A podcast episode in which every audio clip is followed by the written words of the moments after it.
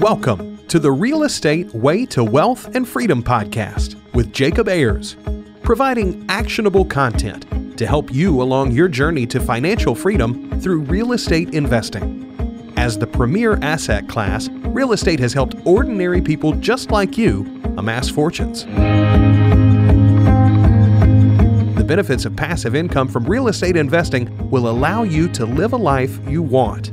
And now, your host, entrepreneur, real estate investor, and apartment deal syndicator, Jacob Ayers.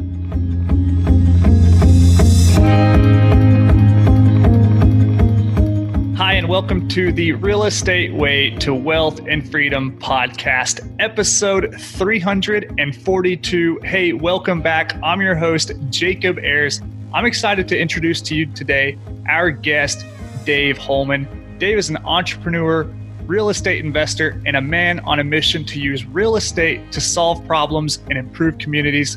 Dave, welcome to the podcast. Thanks. Thanks for having me on, Jacob. I'm honored.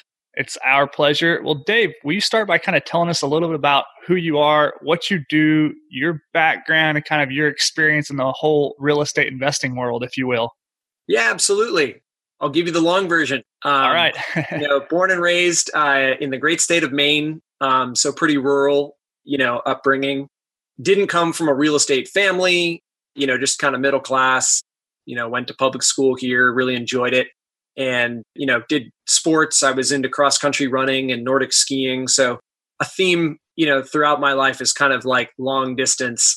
I like it. endurance, you know, stuff. So those were the things that really turned me on. But the neat thing about them too is that even though they're very individual sports, they're also team sports you know, where you have teammates and you build, you know, the results together, not just alone. Went out to Carleton College in Minnesota. So got a great dose of the Midwest, which I loved. And out there, I took a class called Building the Eco House by an architect who was the head of facilities there. And that completely turned me on to the power of real estate to kind of change the world and what it can do and learning about old inefficient building techniques and what you know is coming around the corner in terms of LEED standards and efficiency and you know how if you build a big building right i mean you can heat it with a toaster basically.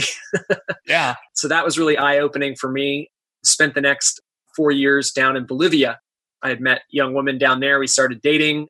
We're now married with two kids so it went pretty well. And we started a chain of uh, bookstores and camping stores down there actually called the spitting llama. And you know, we just saw a niche that wasn't filled and dove into it as something that we could do together. And that's also kind of how, you know, I've been in real estate is kind of opportunistic and seeing, you know, what fits basically.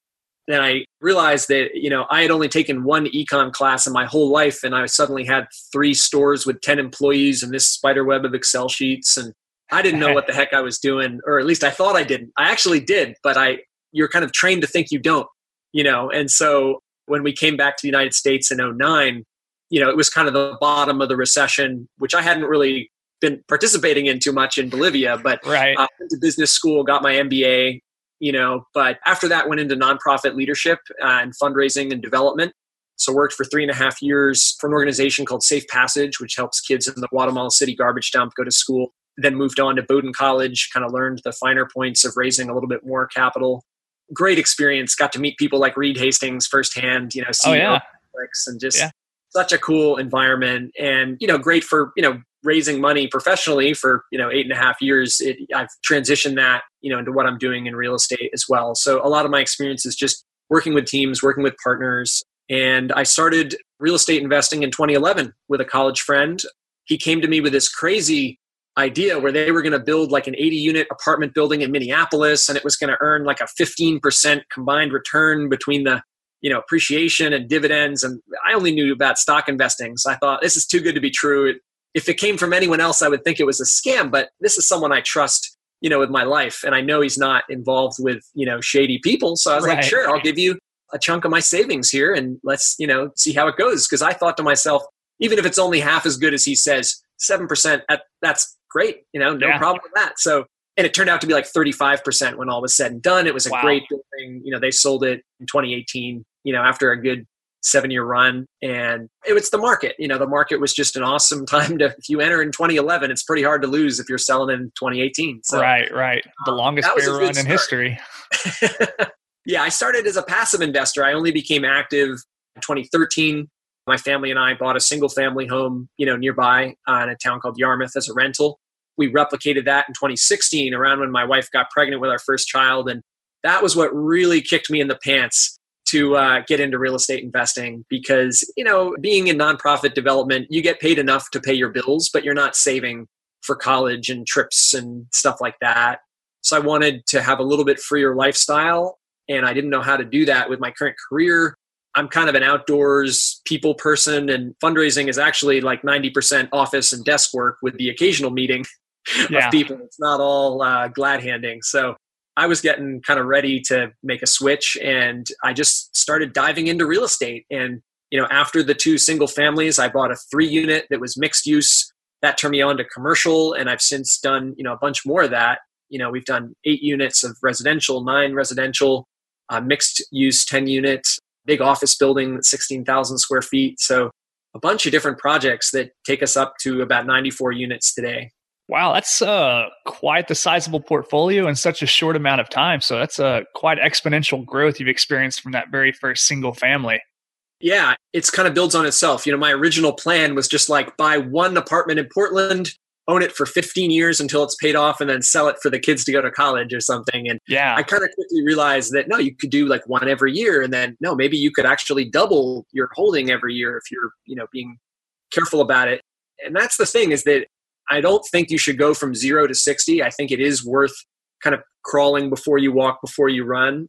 You know, I listen to Grant Cardone and he'll tell you to buy a 40 or 100 unit as your first acquisition. And, you know, that's the great thing about real estate is there's more than one way to, you know, skin a cat. But I know what works for me is kind of step by step process and it's not getting in over your head. It's not, you know, jumping into the total deep end. You know, you got to learn to swim first. for sure. I totally agree. And maybe some people can, you know, go right out of the gate. Maybe they're, you know, well into their careers or have, you know, a sizable net worth that they can go and, you know, enter in in that say 40, 60, 80 unit apartment space, right? But for the everyday person, maybe buying that first single family house or starting with a duplex is a much more replicable and realistic entry into the real estate world. I think that's where most people find themselves, kind of like in your position at one point, Dave. You know, many people find themselves in a job, they're comfortable, but they want a little bit more. They don't exactly know how to grow their means. Now, obviously, everyone listening to this podcast has come across the world of real estate investing, right? And that's where we'll focus the conversation. But you were able to do just that and kind of grow and scale and have obviously a large amount of success in the real estate world. So tell us kind of about your after that kind of first single family, it sounds like you started growing into that triplex, right? And, and scaling from there. So tell us what was going on in yeah. your mindset at the time. Right. That's a great question. I wanted to develop passive income, you know, so that I could be free to use my time how I felt it was best allocated. And, and that's still my goal is to, you know, build passive income. And now I'm actually getting some. uh, it takes a long time, you know, in a single family home, no matter how good of a deal you get, it's not going to set you up for life, you know? No. so you will need to scale in some way or other, especially if you're buy and hold.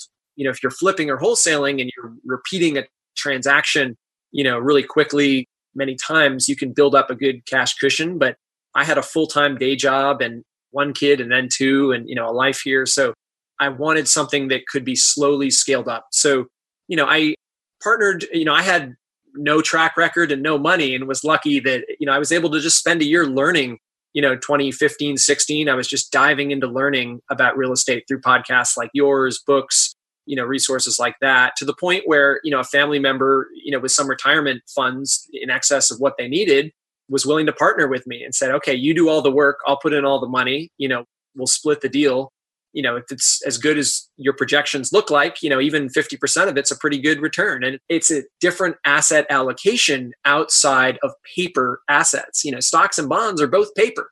You know if, right. if the world you know turns upside down uh, you know good luck collecting those from a closed brokerage or bank. You know whereas uh, building right down the street that you can see and touch and walk over and chat with a tenant that's a totally different kind of asset you know with different advantages and disadvantages from you know tax and otherwise so that was what really got me interested in pursuing real estate further you know i did the three unit on my own and you know one of the beautiful things is that that was found on the MLS. You know, a lot of people advertise, and there's tons of different ways to find properties. Most of mine I've just found on the MLS mismarketed or mispositioned by brokers. And so this one was being sold as a single family home. When in oh, fact, interesting. two apartments up top and a you know commercial office space down below. So it really wasn't a single family home and it shouldn't have been priced like one. And so all the people looking for a home were like, oh, this doesn't feel right. It's weird.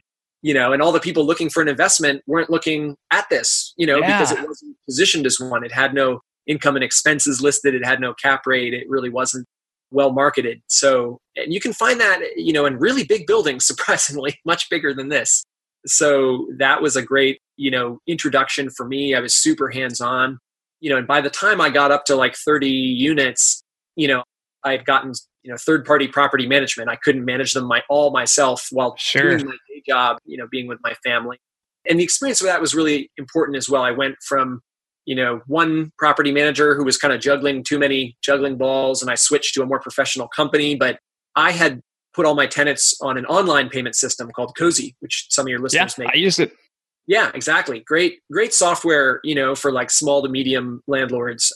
But this new property management company was very old school and they were used to knocking on doors and collecting cash and getting physical checks put in their box by people making drives to their offices. And they weren't able to incorporate Cozy into their accounting system. And it just, uh, the wheels were falling off the bus less than a year into it. frustrated because, you know, I was kind of, I confessed to being like an A student when I was in school. You know, I tried hard, I tried to get good grades, and that's what I want for my real estate portfolio. You know, I want good grades. I don't want C's and D's. You know, that's right. not. A, so you know, an A plus is maybe unrealistic, but anyway, I decided I'd listened and learned enough, you know, from shows like yours to know that a lot of people that scale up start their own management companies.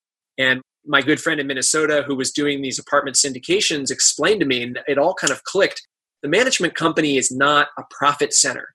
You know you're not going to earn extra and tons of money and save a ton by doing that. You'll save a little maybe.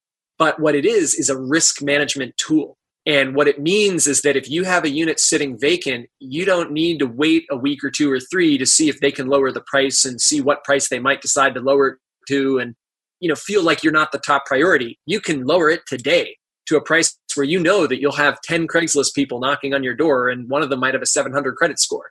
Yeah, exactly. Um, I like so, that perspective. Yeah, and that to me, and it's about how you treat tenants too. Like I wasn't comfortable all the time with how the property management might have been treating them, and I would, you know, complaints would kind of filter through once in a while or stuff like that. And you know, it's not usually like a warm and fuzzy, you know, kind of field. sure. Yeah. Um, I'm kind of a warm and fuzzy guy, so I wanted to bring it in house. And I reached out to my best friend from the MBA program, uh, Brian Sprague, who you know is now a retired uh, lieutenant commander from the Navy. At that time, he was in the active reserves, flying to South Korea, you know, doing planning and stuff like that. But he was looking for a full time job, and you know, at that time in, in 2019, when he was finally retiring, you know, it was a perfect fit, you know, because he had a background in logistics and operations and plannings. He'd never touched property management or real estate investing, you know, so it's been a huge learning experience for us. But we partnered up, you know, formed Katahdin Property Management as a joint venture, basically, where, you know, just like I did with my parents, you know, he does all the work and gets all the money. I put the capital in, you know, to start the company because I had it finally at that point, you know, and it doesn't take much.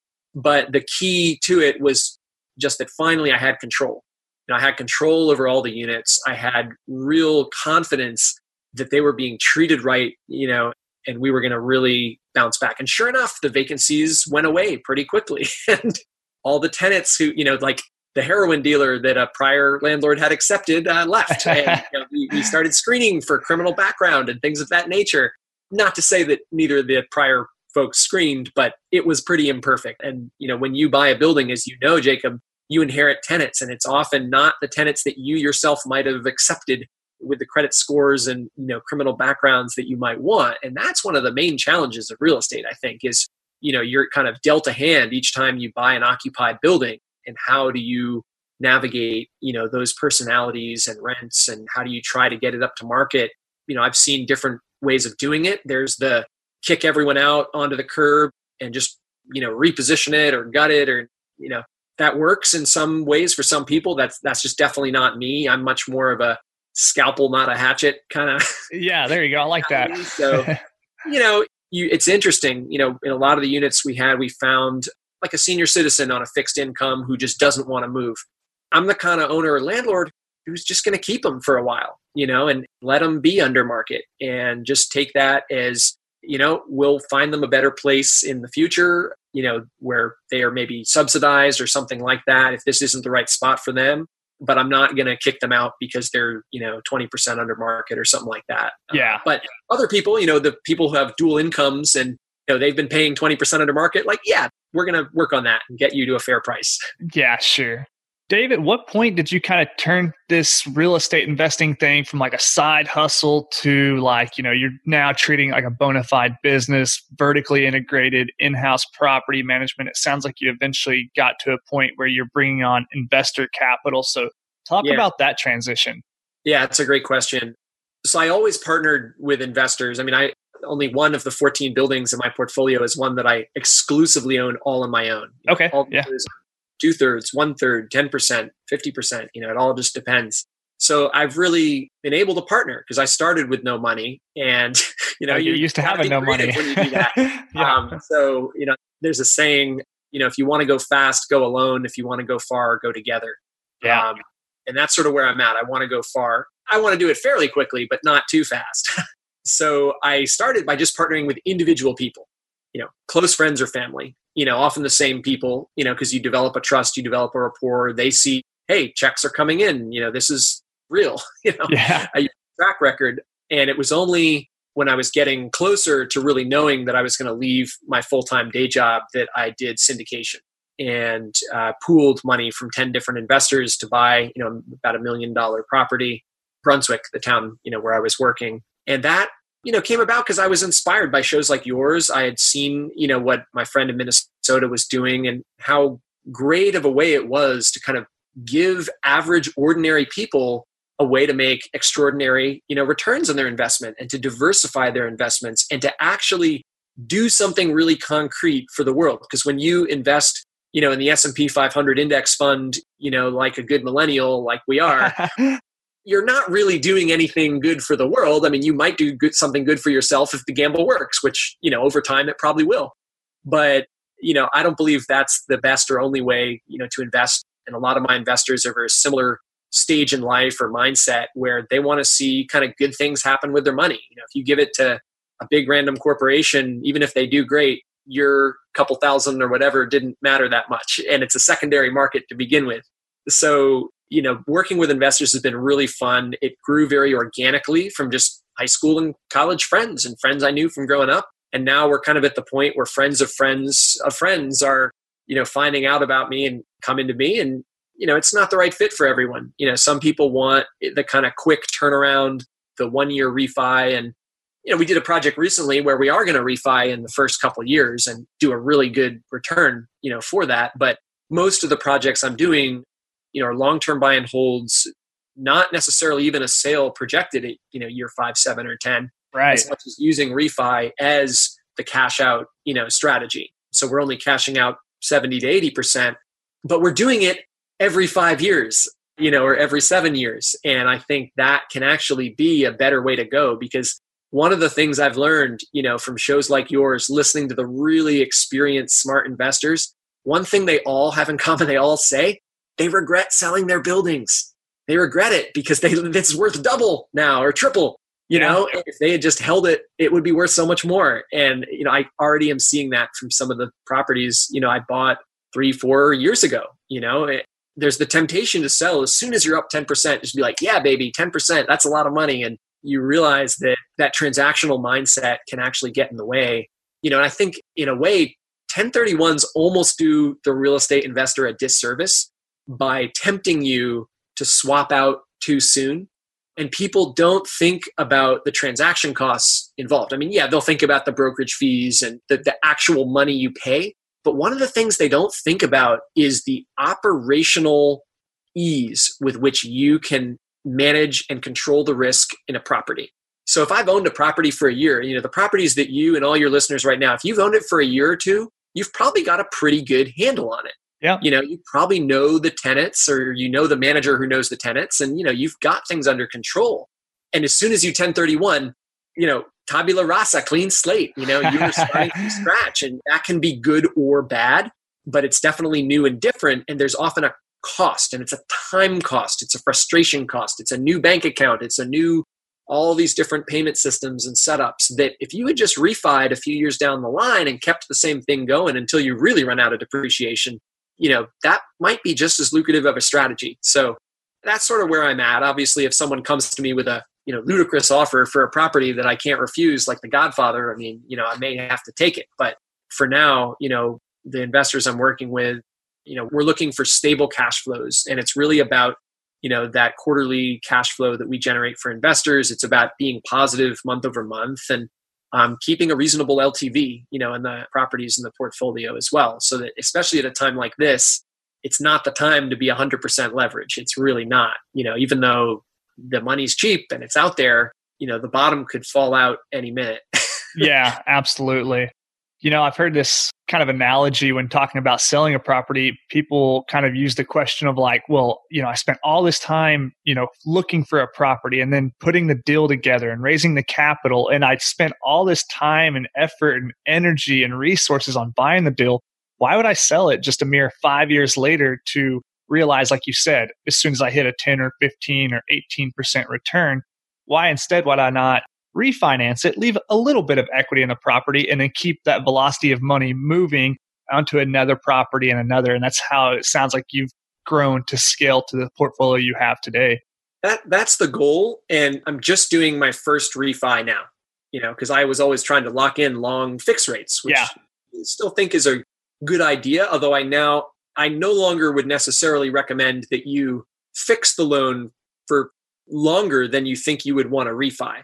You know, because it turns out, you know, even though the bank may say that's all well and good at the outset, you know, five or seven years later, they might want to charge you a fee to refi, yeah. uh, you know, or something like that. So, you know, I've learned that, and this is another thing that I didn't know as a beginner, that there's three things that are critical in real estate. And you know each is like less obvious than the other. You know the first one is like the building and location. Like that's totally critical. You know you can't buy a bad building in a bad location you know the second that's a little less obvious are the people in the building you know the tenants. Like a great building with bad tenants could be a terrible investment. Yeah right. Um, and vice versa you know so building with great tenants could be a great investment. So the people you know are the second less obvious thing. But then the third that really took me a while to learn is that the financing is as important as the location and the tenants. It really is. It's it's the biggest cost and biggest factor of your investment. You know, when you look at your you know monthly expenses i mean there shouldn't be anything bigger than your you know uh, PITI you know principal and interest and if you're escrowing taxes and insurance and that kind of thing which i always say hey if the bank will take that headache off your plate and do it for you for free i mean take advantage of that you know for all the 30 year fixed loans banks typically will do that and want to the financing is such a critical part and learning about the implications of fixed terms, the implications of amortization, 20 year versus 25 year, huge difference in your cash flow. Way yeah. bigger difference than a lot of your utilities or those kind of things. Learning about, you know, the total period of the loan, like after five years, are you going to be high and dry and have to go on your knees to the bank to get another loan in the bottom of the worst recession ever? Or do you actually have a 20 or 25 year loan period that can refix every five years or go variable. You know, these are really important, you know, factors to your investment that I just never knew about. I was like, oh yeah, just get a loan from a banker you know. And I, I didn't shop. You know, I didn't shop around. And each time that I've done a bigger deal, I've like doubled the amount of banks that I've talked to. You know, I've gone from one to two or three to five or six or seven to now like 15 banks. I always recommend local banks. You know, I don't really work with the Wells Fargo's and you know banks that have you know billion dollar criminal charges against them and stuff. No, yeah, no fair. Anyone listening who might work for those institutions, but I'm just kind of a local guy, and I think keeping money in your own community is awesome. And you know, if you know what hits the fan, you really want to be able to walk into a human being that you know and have a relationship with. You can explain the story and then you might get your loan deferral. Whereas if you're just emailing uh, Bank of America, good luck, man. Yeah. Um, you, know, you know, you're a number to them. You're just liquidity to them. You know, if they need liquidity, they're going to find a way in the in your loan covenants to make it do. You know, that's what the lawyers tell me, and I yeah. believe. And we saw it in 08, and I think we will see it soon, you know, in 2021. So, you know, I'm a big believer in local banks in working with different ones because sometimes a bank is hungry, you know, to give out money and loan it out. They've got too much, you know. Other right. times they're not hungry. They don't want to loan out and they express that in the rate and terms they're giving you. Some banks like, you know, that kind of deal and that kind of location. Others don't. And again, they'll express that in the rate and terms they're offering you. And getting to know the people in the banks and which banks are looking for what is just a whole new world that I didn't know about. But it's huge. You know, getting a good interest rate, a good amortization, good terms. I mean, that is really key to the success of anyone's portfolio long term. I completely agree. Having the ability to leverage real estate is one of the many benefits that come with the space and the territory, right?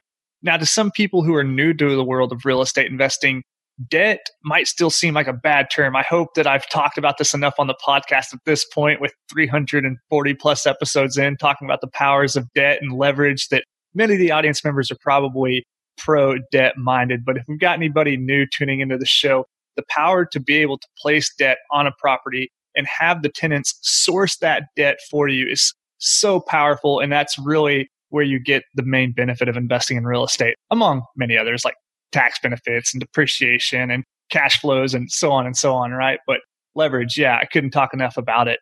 Yeah, that's exactly right. And it really clicked with me because I was, you know, a nerd growing up. I would play a lot of board games and strategy games. And a lot of those games are based around building your productive capacity the fastest, you know, and, and getting that wheel turning that starts spinning off, you know, the units or utility or soldiers or whatever it is you need to like win the game. It's that wheel turning. And that's what a building is. You know, it, it's that thing that produces for you you know, Robert Kiyosaki put it really well, I thought, where, you know, he basically said, all right, if you buy something for a dollar that pays you a dollar 10, how many of those can you afford to own? And the answer is infinite. You know, like that's a good thing. you know, it's, there's no maximum of what you can do as long as it is cash flowing. But that is really the key.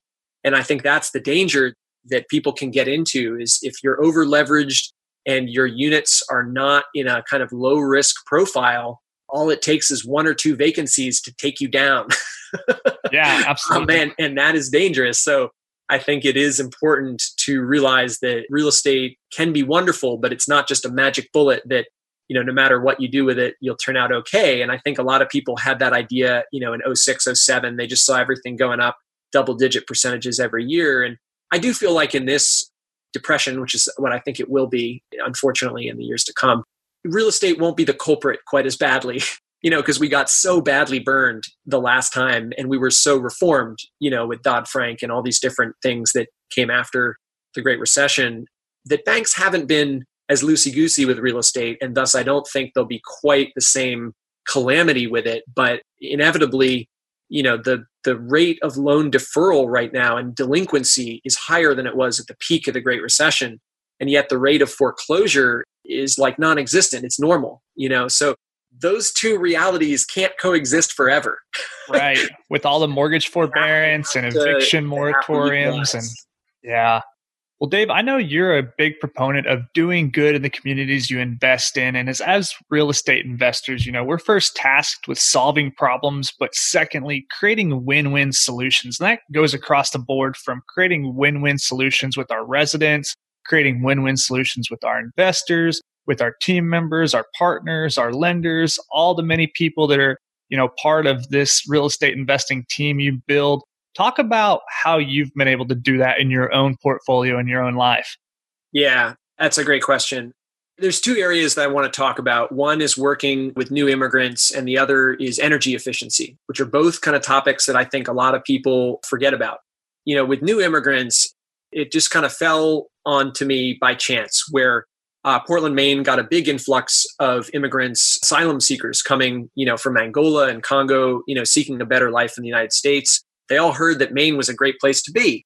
So they came to Portland with, you know, no possessions, no money. And, you know, we were housing them, you know, in the basketball team's, you know, court, basically. The expo center got made into an emergency shelter. This was the summer of 2019. And I just thought I want to help. I want to help these people start you know their life here and create the american dream i mean that's what this country is all about so i called up the city and was just like hey i happen to have a vacancy right now i'm a landlord and you know, I don't need the credit and background and all the usual stuff. You know, I don't even need them to be able to pay rent right away as long as there's a way they can pay it soon.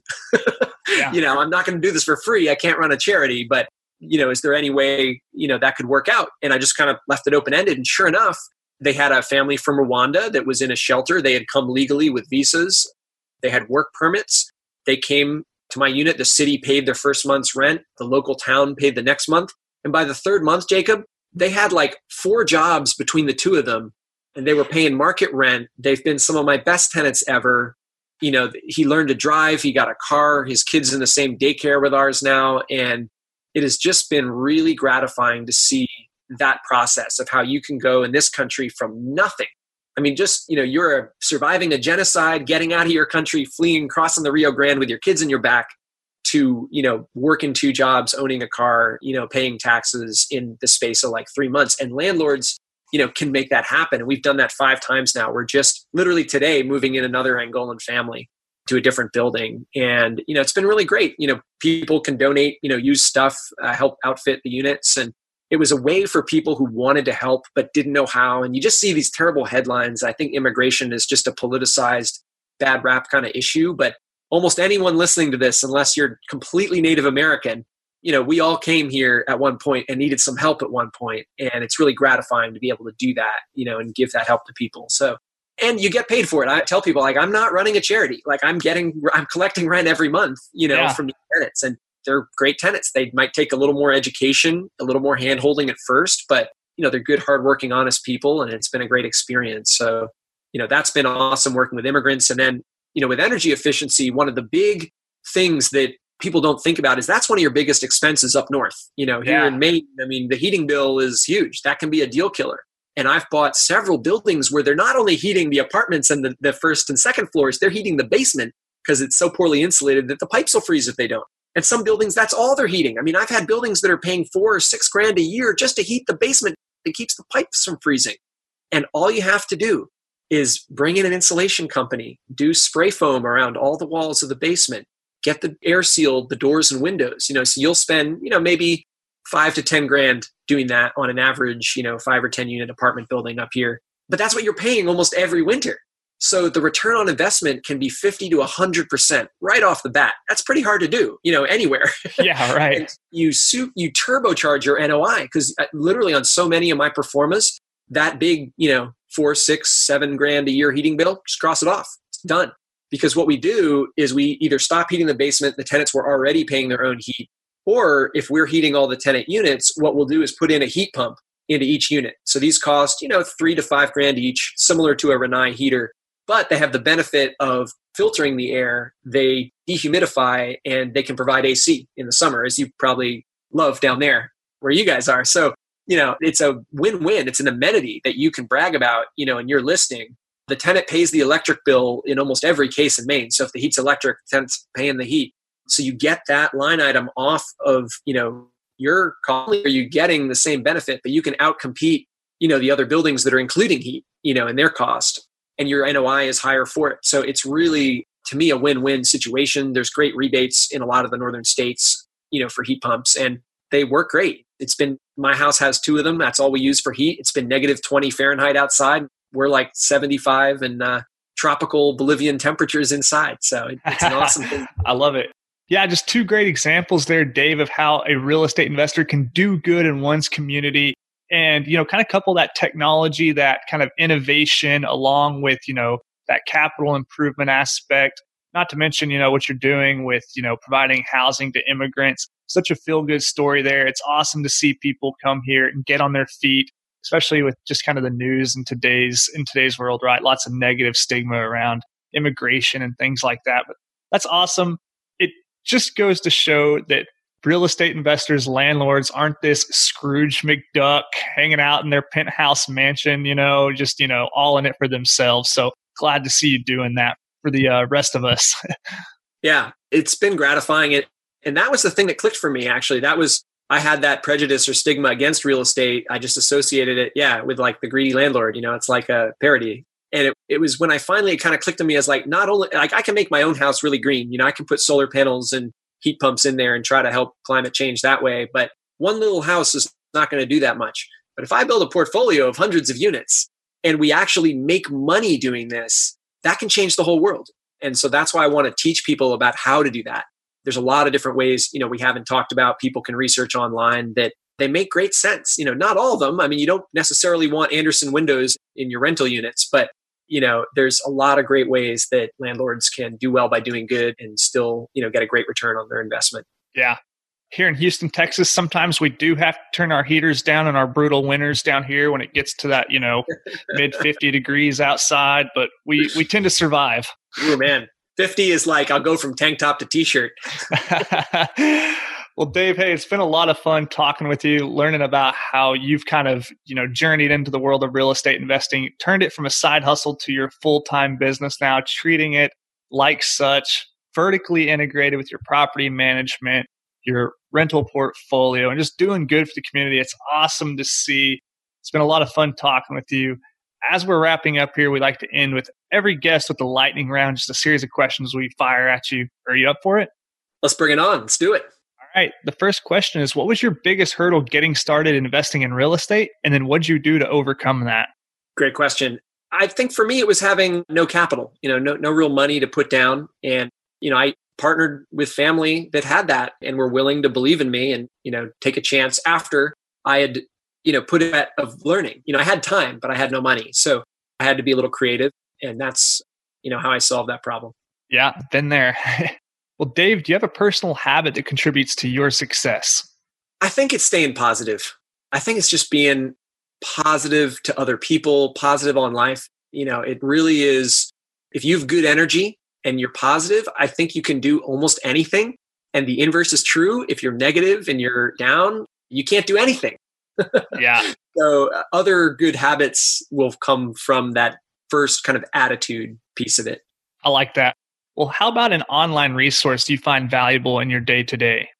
I want to give you a couple because they're so good. Okay. Uh, one is an app called Genius Scan, which is a free scanner for documents. And so okay. anytime you get something in the mail and you need to digitize it and send it out, it not only takes the picture, but it like uh, formats it. It looks like an amazingly perfect scan. Awesome app. Rental Hero is online accounting software that just kicks the butt of QuickBooks and it's way cheaper, way better for rental properties. So I used to use Rental Hero for everything. I mean, now that I own a property management company, we went to Buildium, you know, which is okay, not great. Uh, now we're with Appfolio, which we love. so they have their own kind of built-in accounting suite. So I'm not using Rental Hero anymore. But for anyone, you know, just sort of landlording, I think Rental Hero is awesome. Cozy, like we mentioned, and then finally Bigger Pockets online. You know, I think is a great resource. Awesome. Sorry, that no, that's great. We'll link all those resources in the show notes that you mentioned. Thanks for that. Dave, what book would you recommend to the listeners and why? Well, I'm a bibliophile too, Jacob. I, my house is full of books. It's a problem, so I could bibliophile. I like it. uh, yeah. Oh, yeah. And I, have written a couple books too, so yes. I, we can talk again. But a great one that I've never heard on a real estate investing podcast is called "Let My People Go Surfing" by Yvon Chouinard. He's the founder of Patagonia, you know, the clothing company. Yeah. Okay. And it is a dynamite business book, and it teaches you this sustainable growth and he has his MBA management style, management by absence. Well, he'll just go climb a mountain in Patagonia, tell his team, like, deal with it while I'm gone. Like, I'm not going to be here to answer phones for a month. Like, you know, lead. And it's that delegation to your team, you know, that I think he teaches. And then another great one that I'm halfway through right now is called Investment Biker by Jim Rogers. Yeah, he's a, you know, famous investor in the world.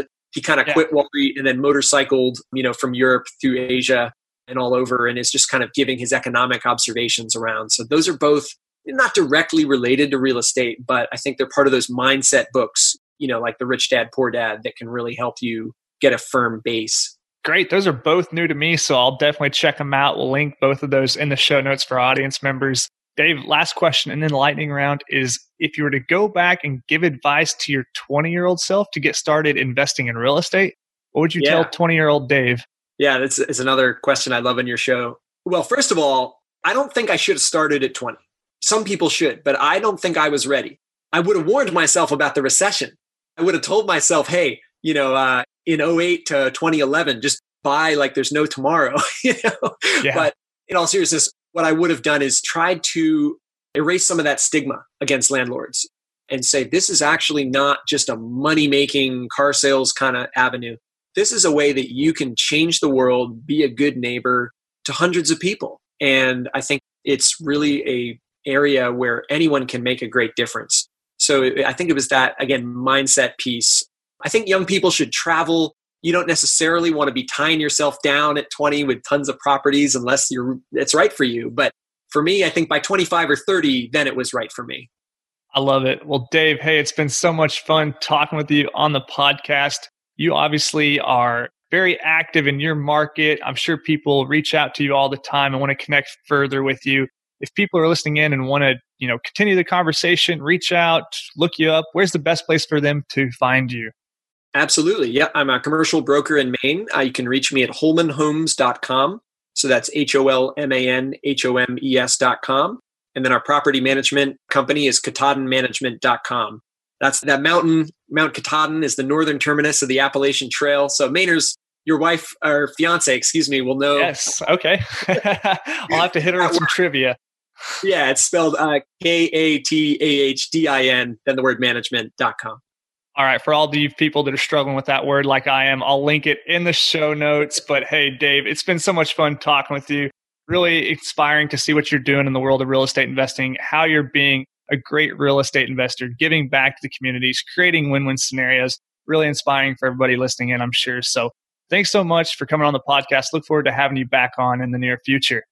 Thank you. Thanks for doing this show. It's a great service for so many people. So I appreciate what you do and have a great day. Thanks so much, Dave. Take care. Bye. Bye. You've been listening to the Real Estate Way to Wealth and Freedom podcast, providing you actionable content to build your real estate empire. Nothing on this show should be considered specific, personal, or professional advice. Please consult an appropriate tax, legal, real estate, financial, or business professional for personal advice. The opinions of guests are their own. Information is not guaranteed. All investment strategies have a potential for profit or loss. The host is operating on behalf of the Real Estate Way to Wealth and Freedom LLC exclusively.